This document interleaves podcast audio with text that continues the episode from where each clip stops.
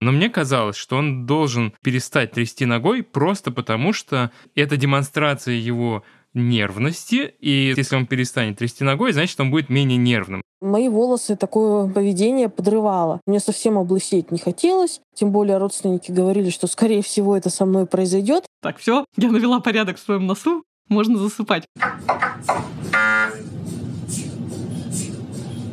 Привет! Это «Прием» — подкаст Тинькофф журнала про здоровье.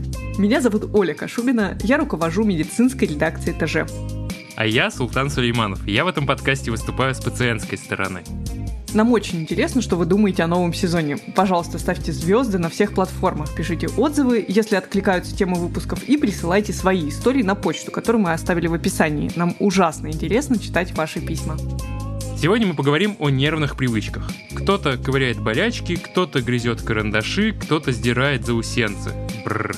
Иногда мы сами переживаем из-за этого, а иногда слышим довольно резкие замечания окружающих. Сегодня мы узнаем, насколько это нормально и так ли безобидны нервные привычки. Но перед этим напоминаем, что степень серьезности ваших нервных проявлений известна только вам. Если она вас беспокоит, лучше поговорить об этом с врачом. Ну что, Султан, какой у тебя есть guilty pleasure, которым ты занимаешься наедине с собой? У меня есть две такие привычки. Одна менее стыдная, одна более стыдная. Менее стыдное — это расчесывать кожу головы, не до крови, но вот это вот вздирание до всей перхоти, которая оказывается на футболке, да, это у меня бывает периодически.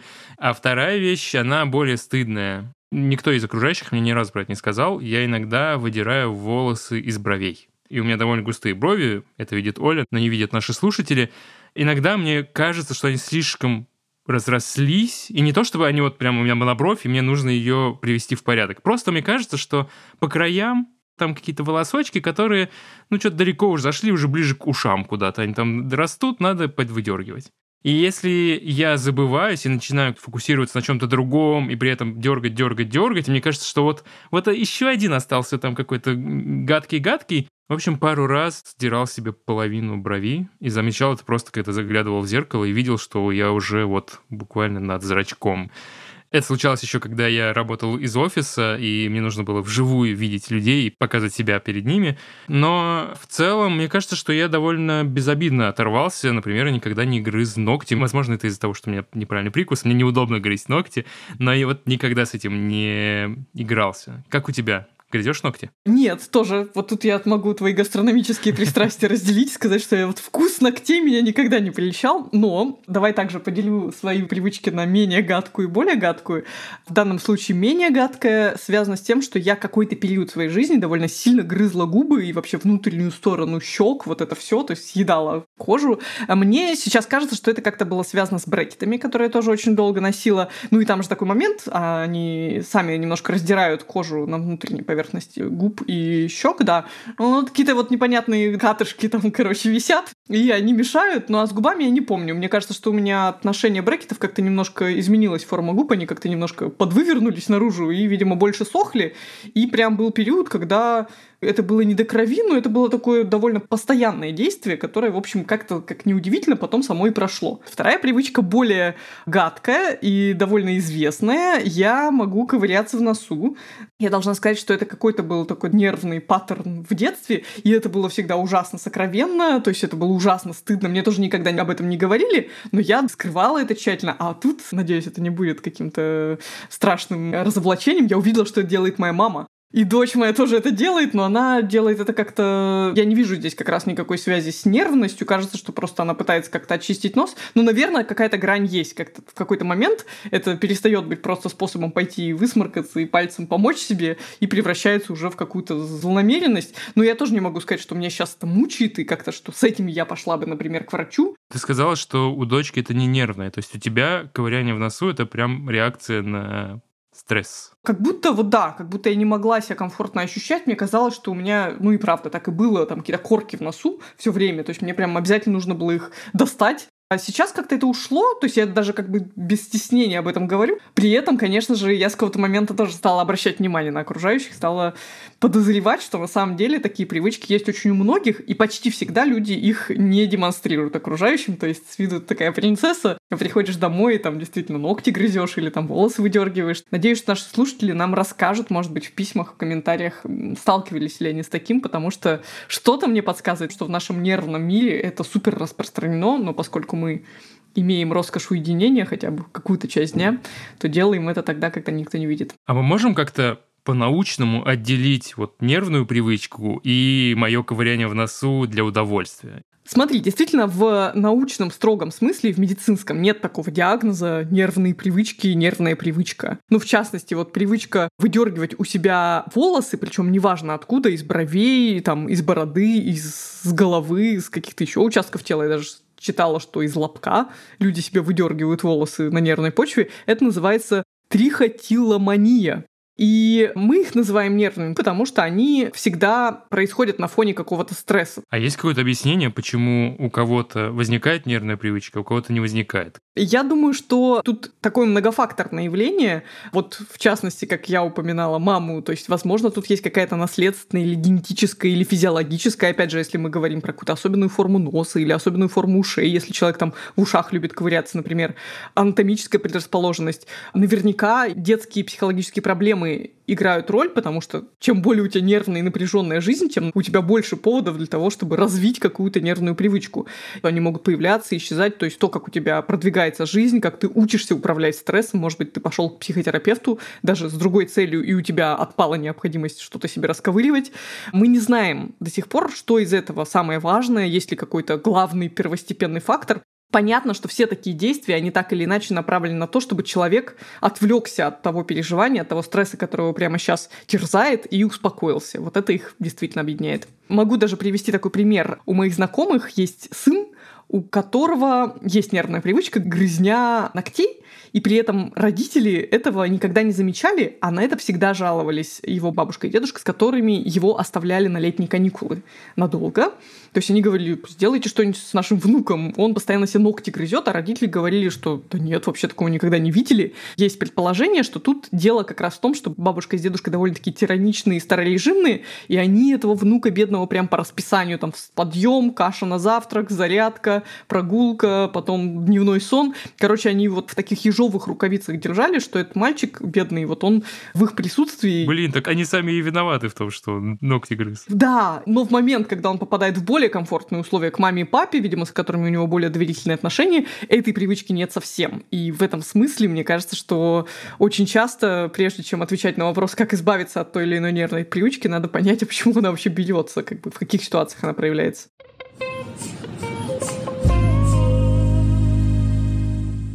Я еще задумался, что эти нервные привычки, они часто доходят до какого-то такого болезненного отношения к своему организму, такого селф-харма. Ты не можешь просто ковырять носу, ты, скорее всего, до мозоли себе там внутри наковыряешь, как минимум. Я вот волосы в бровях выдирал не просто по одному, а вот пока пол брови не будет, пока я не испугаюсь в зеркале самого себя.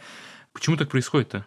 Я согласна с тобой. Я замечала точно такой же эффект, когда грызла губы, что вот только очень резкая боль или, может быть, даже кровь там на губах меня выдергивала из этого как бы медитативного состояния. Я думала, ой, господи, что же я делаю? Но, знаешь, у меня нет никакого четкого ответа, почему это так как будто всегда на грани с какими-то неприятными ощущениями, я предлагаю об этом спросить у психиатра Кирилла Сычева, автора блога и канала «Доктор Сычев» предположение с точки зрения научного сообщества в основном в том, что это достаточно должен быть сильный стимул для того, чтобы он просто ощущался и для того, чтобы он мог каким-то образом снижать вот этот уровень тревожности, который формирует импульс направленный на то, чтобы в дальнейшем совершить это действие. Скорее всего, тот же самый self-harm, который направлен не на то, чтобы себя убить, а на то, чтобы избавиться от какой-то условно душевной боли. Под душевной болью мы, конечно, понимаем боль, под которой нет э, каких-то соматических явных физиологических проблем, но, тем не менее, есть какая-то биологическая подоплека.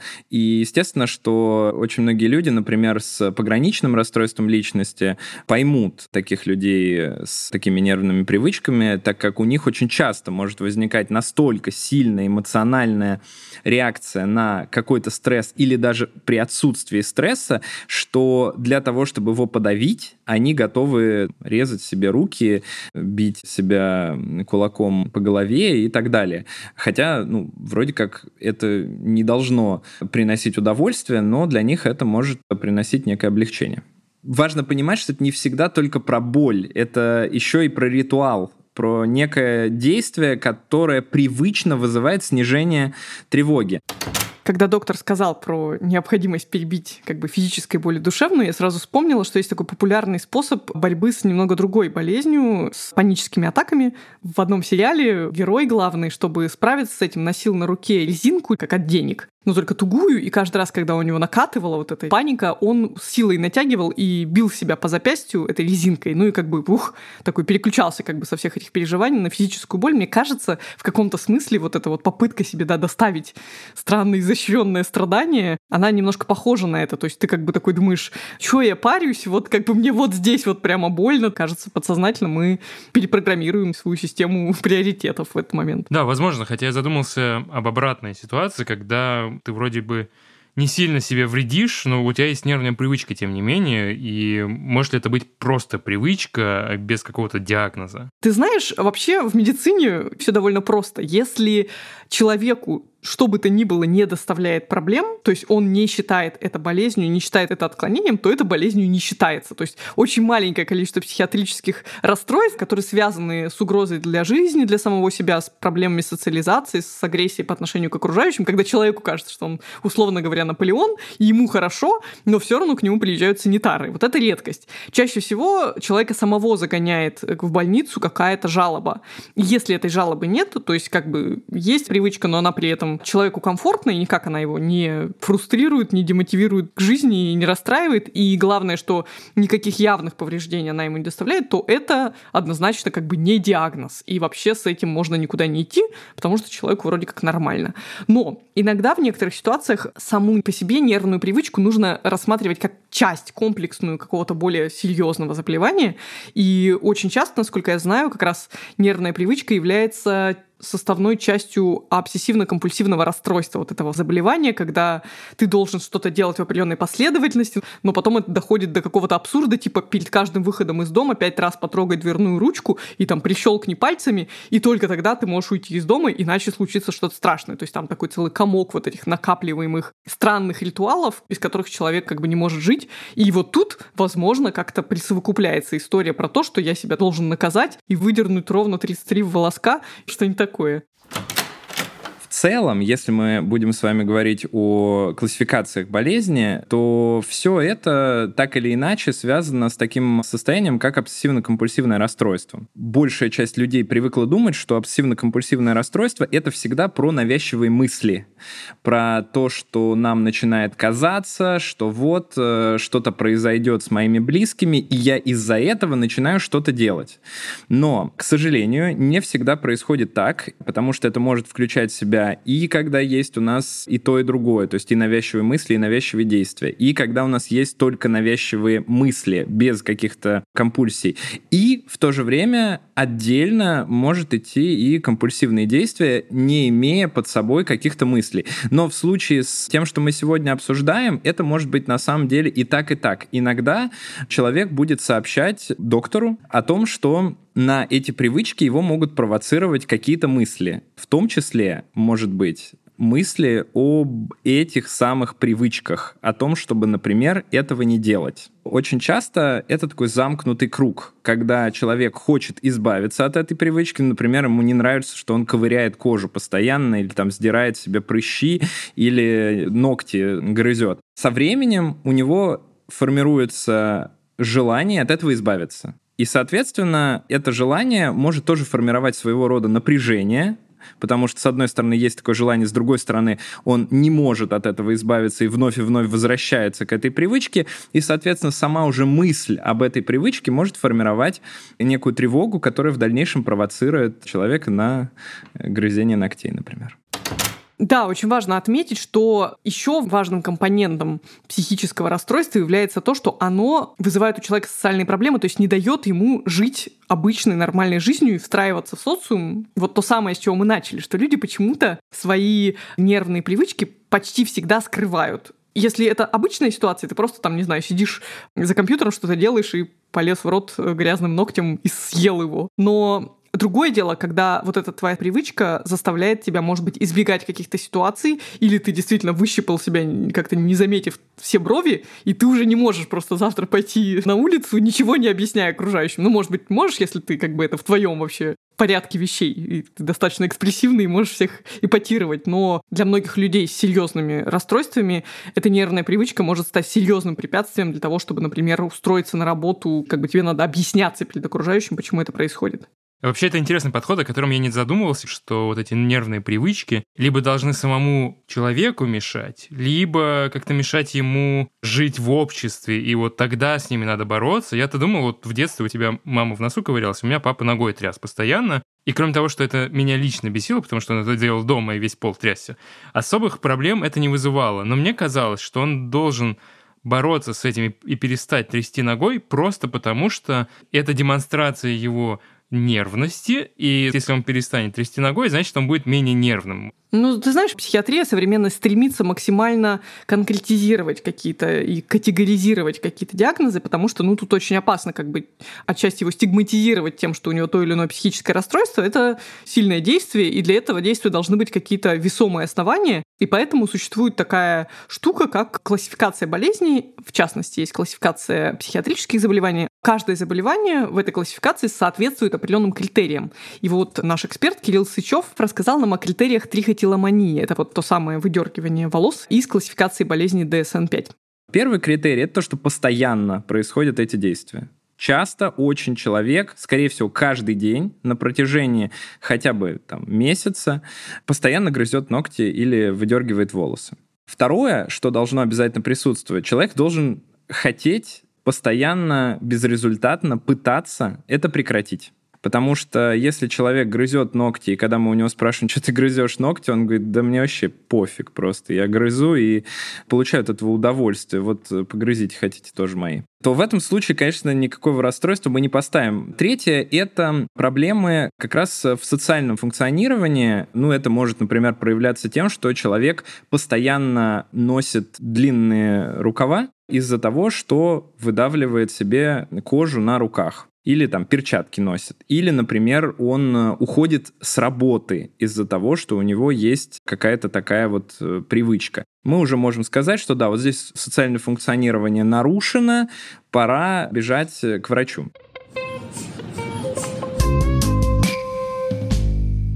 Раз уж речь зашла про трихотиломанию, давай послушаем войс от модератора Тинькофф журнала Оли Селивановой. Она много лет рвет себе волосы на голове. Я с детства рву на себе волосы. Когда была совсем маленькая, эту проблему пытались решить родители, когда ее заметили. Они туго заплетали мне косы, повязывали банты, одевали косынку или следили за тем, чтобы я не трогала руками свой волосяной покров, не скручивала их в шарики и не отрывала волосы из этого шарика по одному. В 10 лет меня показали врачу-неврологу, Тогда она сказала, что это что-то психиатрическое. Но на этом как-то поиски причины прекратились. Родители просто решили, что это какая-то вредная привычка. И я так и продолжила этим заниматься. Причем я делала это часто. У меня был, наверное, целый мешочек волос, который постоянно пополнялся. Сейчас я с ужасом понимаю, сколько волос мною было потеряно из-за этого, потому что когда я была маленькая, у меня были толстые косы, Сейчас, если смотреть более поздние мои фотографии, там уже были такие тонкие косички, крысиные хвосты. Мои волосы такое поведение подрывало. Мне совсем облысеть не хотелось. Тем более родственники говорили, что, скорее всего, это со мной произойдет. Но прекратить я не могла, и тогда решила действовать по принципу леса, когда его вырубают и сажают новый. Я стала ухаживать активно за волосами. Я делала маски, я втирала масло.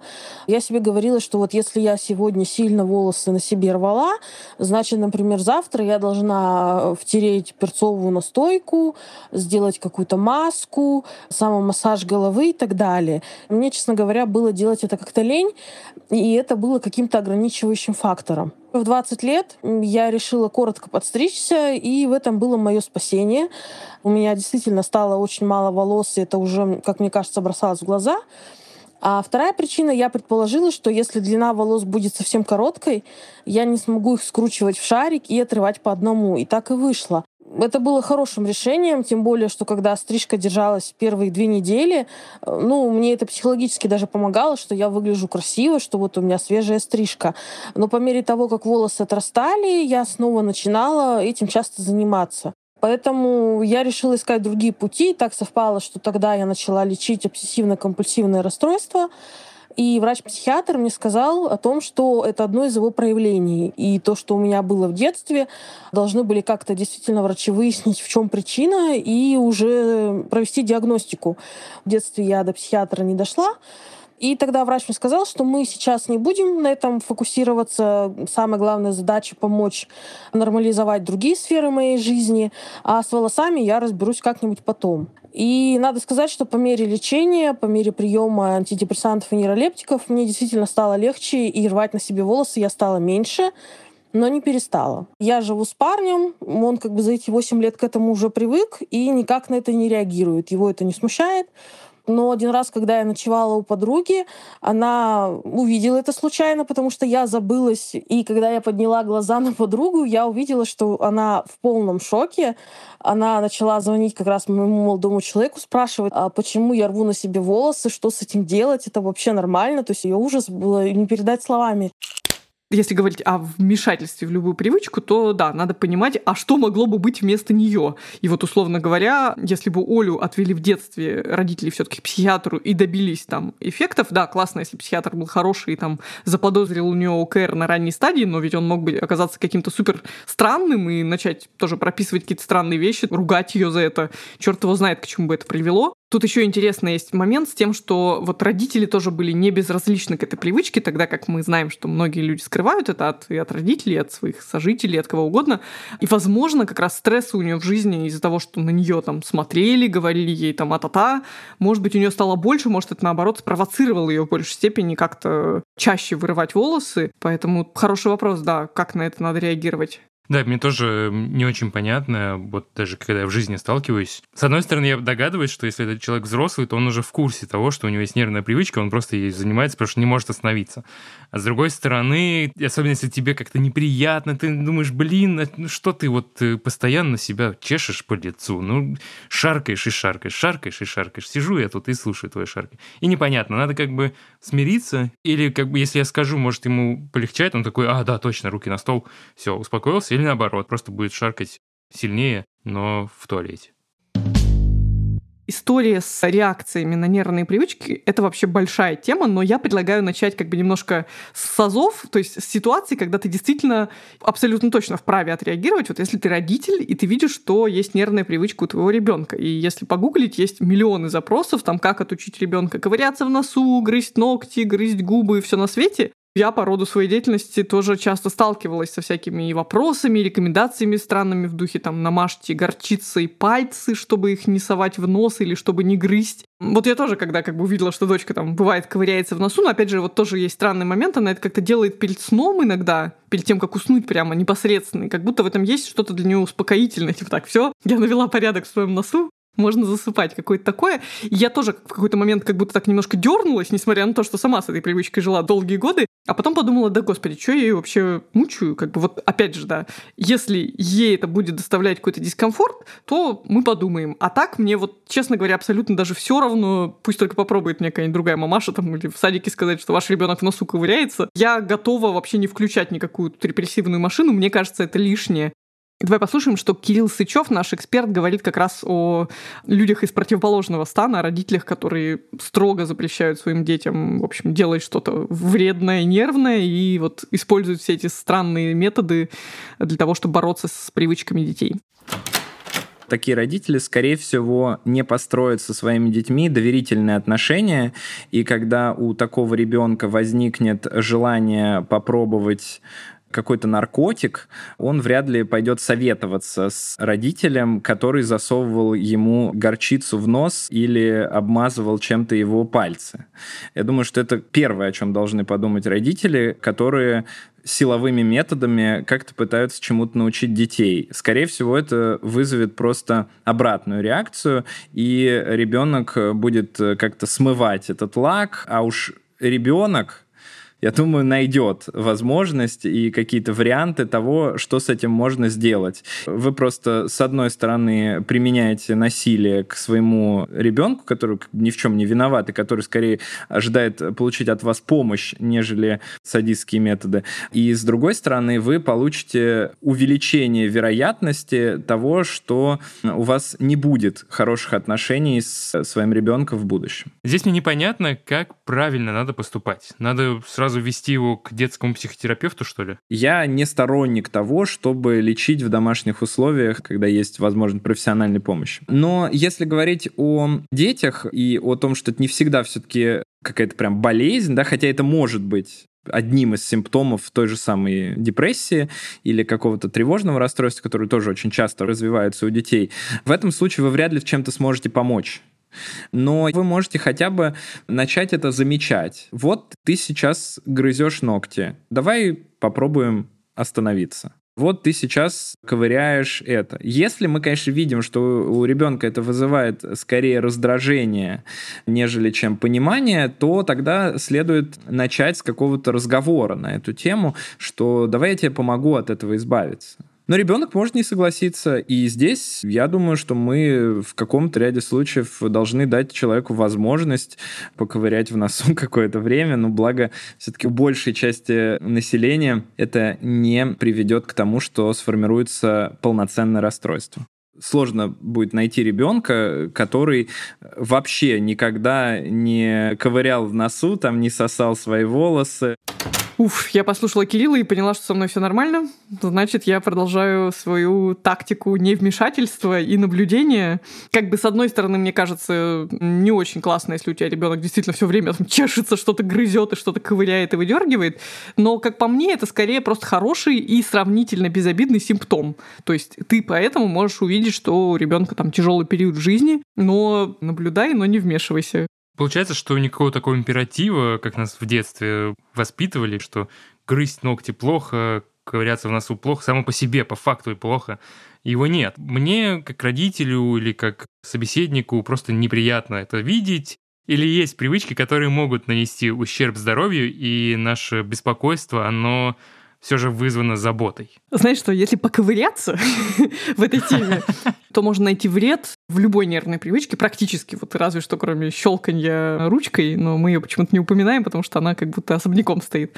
Так вот, смотри, если взять ногти, то, что ты грызешь ногти, это, скорее всего, ты, значит, заносишь там инфекцию из-под ногтей, ты можешь что-то съесть, какую-то грязь, там, не знаю, у тебя выше шанс кишечного расстройства. Любые дерганья, в общем, нанесение себе мелких травм, ковыряние, дерганье, обгрызание губ, например, это нарушение целостности кожных покровов, то есть даже если ты бровки щипаешь, то ты все равно образуются маленькие ранки, и ты же, скорее всего, тоже руки перед этим не помыл. Как бы немножечко это все вредит. Так же, как ковыряние в носу, про это я прям почитала специально для себя. Ты часто сковыриваешь, там же есть волоски всякие защитные, вот слизистая, ты ее повреждаешь. И, во-первых, это такой потенцирующий эффект, что чем больше ты ковыряешься, тем больше там, значит, козявок, и тем больнее, и, в общем, этот какой-то замкнутый круг немножко. Ну и просто ты свой орган защиты, который тебе воздух поставляет в организм, как бы делаешь уязвимым. Это неправильно, это, наверное, тоже приводит к более частым простудам. Возможно. Но вот эти вот все невинные привычки, которые видны только нам и действительно не сопряжены с каким-то серьезным психическим расстройством, по большей части, мне кажется, дискомфорт от них чисто психологический. То есть тут сложно вывести себя на стремление убрать какую-то такую нервную привычку только потому, что ай-яй-яй, это очень опасно для жизни. Ну, давайте попробуем это рассмотреть с точки зрения нарушения границ человека. Если мы сидим в ресторане, мы пришли туда и готовы отдать свои 100 долларов на то, чтобы прекрасно поужинать с бутылочкой вина. И вдруг э, за соседним столиком появляется какой-то человек, который начинает с таким ожесточением расчесывать себе руки, что мы практически видим, как части этих э, прыщей и кожных частиц летят э, буквально-таки в наши стаканы и тарелки. Можно ли это считать нарушением э, наших границ? Я думаю, что да. И в таком случае мы вполне себе можем попросить человека этим не заниматься, этого не делать. И в целом я не вижу вот здесь какой-то большой проблемы. В случае, если мы сами этот человек, то, скорее всего, мы так или иначе все равно понимаем, как устроен социум, и мы понимаем, что кому-то может быть некомфортно от этих действий. И, естественно, если у нас есть какая-то вот такая проблема, мы можем, например, как-то это, ну, немножечко, да, подскрыть для других людей, чтобы не доставлять каких-то прям чрезмерных э, хлопот. В то же время, если мы говорим о навязчивом желании давать какие-то комментарии человеку по поводу того, что он грызет ногти, я считаю, что это уже нарушение границ совершенно другого человека, как раз того, кто тихонечко там где-то грызет ногти и вроде как никому не мешает. Как раз здесь мы можем перейти к тому, что э, не стоит ну, уж чрезмерно сильно стесняться того, что с вами происходит, потому что почему-то никто не стесняется сказать, что у него бронхиальная астма или сахарный диабет, диет или что-то такое, а когда у человека навязчивое выдергивание волос или навязчивое какое-то грызение ногтей, он начинает этого безумно стесняться и как-то это там от всех скрывать и ни в коем случае никому об этом не говорить. Это по факту приводит как раз к еще большему стрессу и еще большему количеству факторов, которые могут привести к дальнейшему продолжению этих навязчивых привычек с еще большим ожесточением. Поэтому таким людям я посоветую просто защищать свои границы, объяснять, что, простите, я стараюсь с этим справиться, но у меня не получается с этим справиться, поэтому ничего не могу сейчас с этим поделать. Постараюсь, если вам уж настолько неприятно, там, отвернуться или пересесть за другой столик. Не представляю себе, чтобы я кому-то сделала в этой ситуации замечание, то есть сказать там, не могли бы вы не ковырять себе там бородавку? Пожалуйста. Это как-то странно звучит, но вместе с тем, ну, я согласна с тем, что такое поведение кого-то из окружающих реально, ну, не то чтобы омерзительно, ну, способно ввести тебя самого в какое-то неприятное состояние, от которого тебе потом придется избавляться. Ну, это еще раз, по-моему, говорит о том, что все-таки социальный эффект нервных привычек, он значим. Другой вопрос, можем ли мы сами здраво оценивать вот эта наша нервная привычка, она омерзительно или нет? Или как бы надо ее скрывать, или наоборот, надо гордо ходить, засунув палец себе по самую последнюю фалангу в нос и как бы говорить, да, я такая, я принимаю себя такую, какая я есть. А если ты не принимаешь себя такой, какая ты есть, ты хочешь избавиться от нервной привычки, что делать? Тут надо очень четко себе сказать, что я этого по-настоящему не хочу, и я не люблю в себе вот это вот, потому что пофигу, что там говорят окружающие, если тебе в глубине души доставляет огромное удовольствие, не знаю, грызть ногти, то ни один самый близкий к тебе человек не сможет тебя переубедить в том, что это плохо оказывается. А во-вторых, мне кажется, тоже очень важно такая осознанность, надо подловить себя хотя бы несколько раз на том, что в каких ситуациях ты себя так ведешь. То есть ты правда это как-то связываешь со стрессом? Вот тебе там, не знаю, прочитал какое-то сообщение, и у тебя тут же прям, не знаю, зачесалось лицо. Или э, вообще, может быть, это как-то связано с какими-то мыслями, или вот ты действительно перед сном, может быть, начинаешь себя накручивать или раскручивать, и в этот момент что-то такое делаешь. Фактически в этот момент мы ищем такую первопричину, что заставляет нас, что спускает этот крючок и этот триггер. И вот кажется, что в момент, когда мы найдем, в чем дело, вот уже с этим самым нужно работать, а не с самой привычкой, то есть там каждый раз демонстративно шлепать себя по пальцам там, или опускать их в кипяток после того, как ты себе погрыз ногти, кажется странно.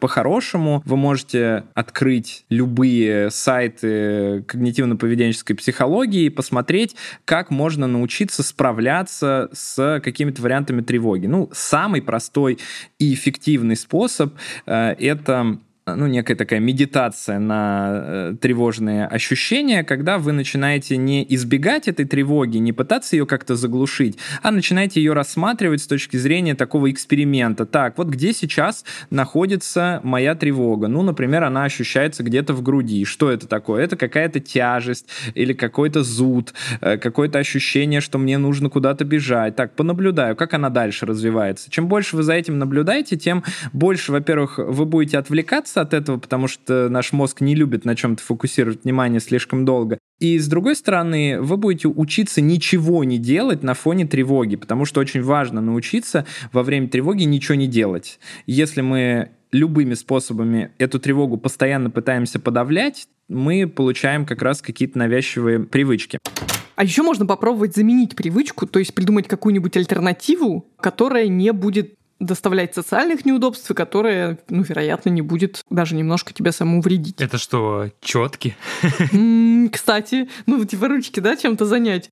Мне кажется, что вот эта вот как бы новая поддельная привычка, она, в общем, нужна скорее на время. То есть просто как раз, чтобы ты себе как бы закрепил ощущение, что ты с той старой привычкой борешься. Как, например, люди, которые долго курили, часто начинают сосать леденцы на палочке, потому что вот как-то вот, ну, чисто на уровне пальцев они что-то, какую-то трубочку засовывают в рот себе. И это знакомо. И потом говорят, что очень многие от этого потом отучаются гораздо легче, потому что организм там понимает, что это не то, и, а если то уже не нужно, то и это не нужно. Возможно, с нервными привычками что-нибудь такое же может быть работать. Я, честно говоря, не знаю, что сложнее, отучиться от старой привычки или приобрести новую. Здесь стоит отметить, что часто эти состояния, они не являются единичными у человека, и э, помимо этого может присутствовать какое-то тревожное, например, расстройство. Если вы видите, что вы работаете с этим, но у вас уровень тревожности все равно остается, то стоит, конечно, обратиться к врачу. Возможно, у вас там тиреотоксикоз какой-нибудь, и этот уровень тревожности, он связан вообще с соматической проблемой или там железодефицитом каким-нибудь. Или у вас есть какое-то тревожное расстройство, которое необходимо лечить медикаментозно. Такое тоже, к сожалению, бывает, и в этом случае назначение антидепрессивной терапии э, поможет вылечить и первоначальное расстройство, ну, такое главное, основное, и эм, присовокупившееся э, к этому расстройство, связанное с вот этими навязчивыми привычками.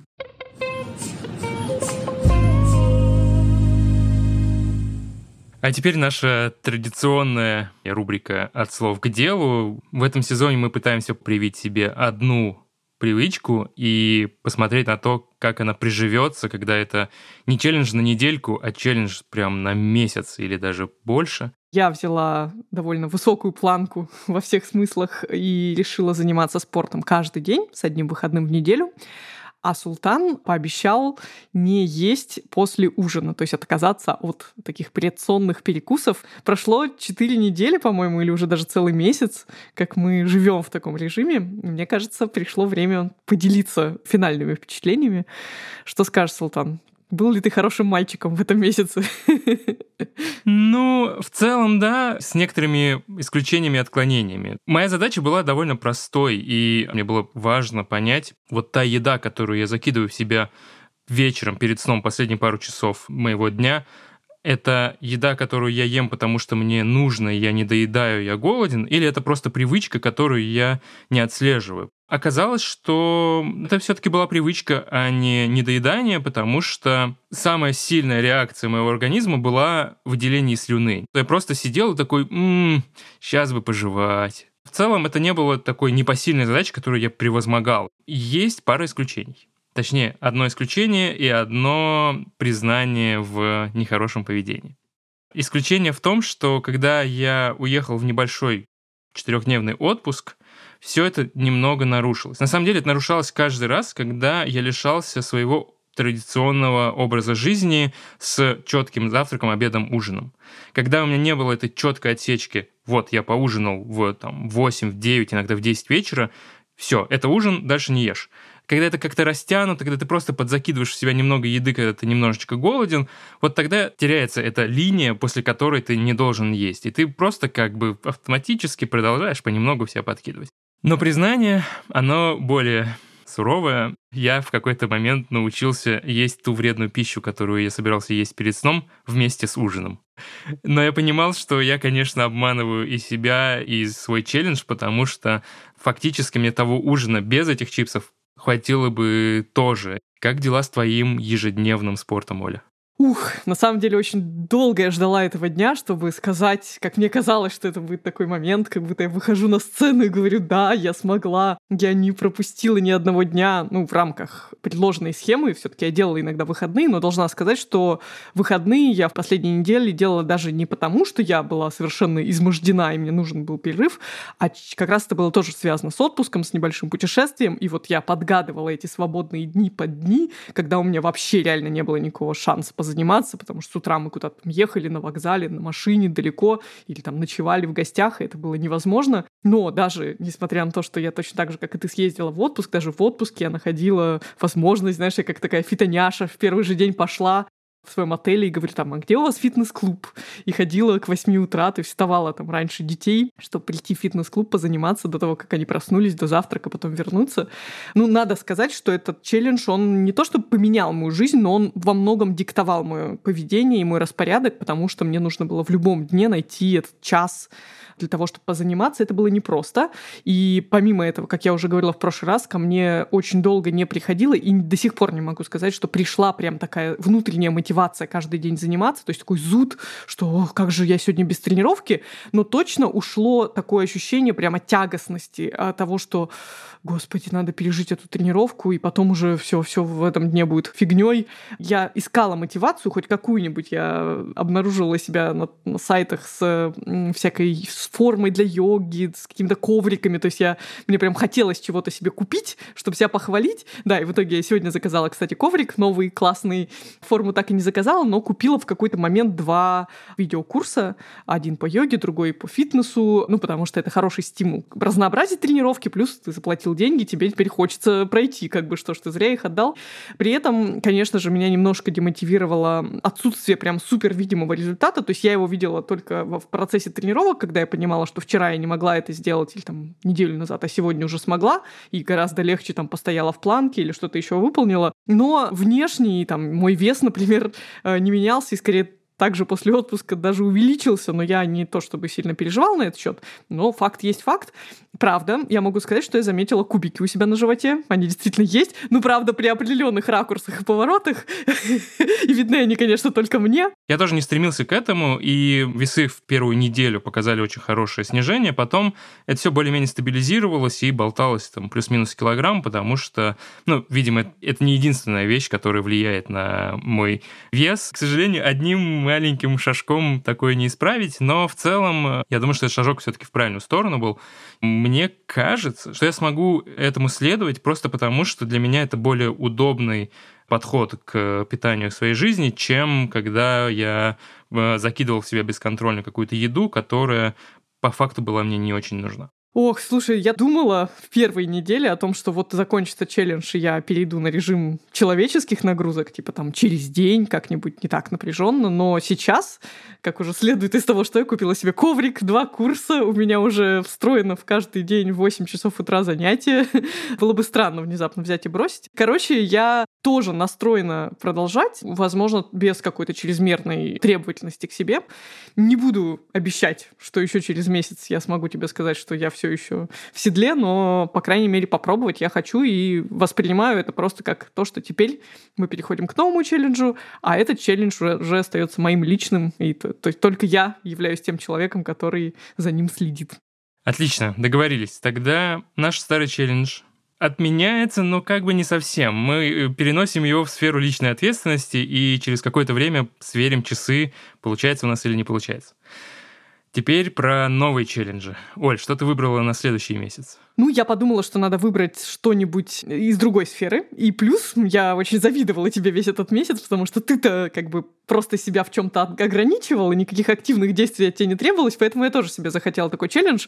Но поскольку особо ну, легко сформулируемых проблем с питанием у меня нет, я решила отказаться от употребления алкоголя на целый месяц. Во-первых, я так, ну, страшно сказать, никогда в сознательной жизни не делала. То есть, возможно, были, безусловно, были в моей жизни периоды, когда месяц и даже год не пила ничего, но э, никогда это не было таким сознательным решением из разряда «все, я отказываюсь в каждой ситуации, когда мне кто-то что-то предлагает, и я, заходя в магазин, тоже ничего себе не покупаю по своей воле».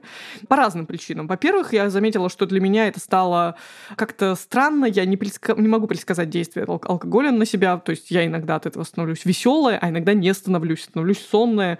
Это вроде как какая-то есть такая кнопочка, которая может улучшить твое настроение, но она как-то сбоит, и сам факт ее наличия вот как-то меня нервирует. Я решила, что вот, попробуем ее исключить. Плюс алкоголь это, ну, все-таки, ну, не то, что прям сумасшедше дорого, но это тоже деньги. Я попробую считать, сколько в этом месяце, насколько меньше я потратила на алкоголь, сколько раз мне хотелось купить себе бутылочку пива, и я ее не покупала. Посмотрим, что из этого получится. Плюс сейчас уже мы на пороге лета, а лето такое время, когда вот все эти холодные напитки, очень хочется выпить чего-нибудь там прохладного и часто алкогольного. И кажется, что в этом есть дополнительная хитрость челленджа в том, чтобы придумать себе альтернативу в ситуациях, когда все там пьют пиво.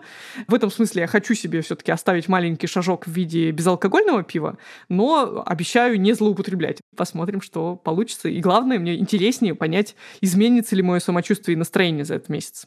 Вот, а что придумал ты? Я решил добавить в свою жизнь медитации, то, о чем мы когда-то говорили еще в первом сезоне, и был такой челлендж, мне он очень понравился, и я предполагал, что я буду продолжать этим заниматься. Я, естественно, не продолжил этим заниматься. Хочется к этому вернуться более системно, потому что процесс мне очень нравился, результаты мне тоже очень нравились, поэтому я опять схитрю и не буду ввязываться в часовой спорт каждый день, но ввяжусь в 15-минутные медитации каждый день и посмотрю, как это повлияет на мое, если не физическое, то психологическое состояние. Через две недели в следующем выпуске уже сможем поделиться какими-то промежуточными результатами. Да, отлично. Побежали есть и заниматься спортом добровольно. Это был подкаст «Прием». Раз в две недели мы обсуждаем наше здоровье и пытаемся формировать полезные привычки, чтобы повысить качество жизни. Слушайте нас и ставьте нам оценки на всех платформах. Прям челлендж можно устроить. Идете на Apple подкасты, на Google подкасты, в CastBox, Яндекс.Музыку, ВКонтакте и даже на Spotify. И везде нам ставите лайк. Да, и еще делитесь своими историями и пишите идеи для новых выпусков нам на почту подкаст собака tinkovjournal.ru. Адрес почты мы оставим в описании. А в следующем выпуске говорим про то, почему сон — это так сложно. 8 часов в день сложными делами занимаетесь. Допустим, на часах уже 12 часов вечера, а у человека собственные биологические часы 10 вечера показывают. И у него все процессы соответствуют 10 вечера. То есть еще мелатонин не начал особо продуцироваться, еще человек не устал, то есть ему не хочется заснуть. А утром, допустим, 7 часов утра, а у человека на внутренних часах 5 часов утра, еще мелатонин вовсю продуцируется, системы органы отдыхают, ему не очень хочется просыпаться.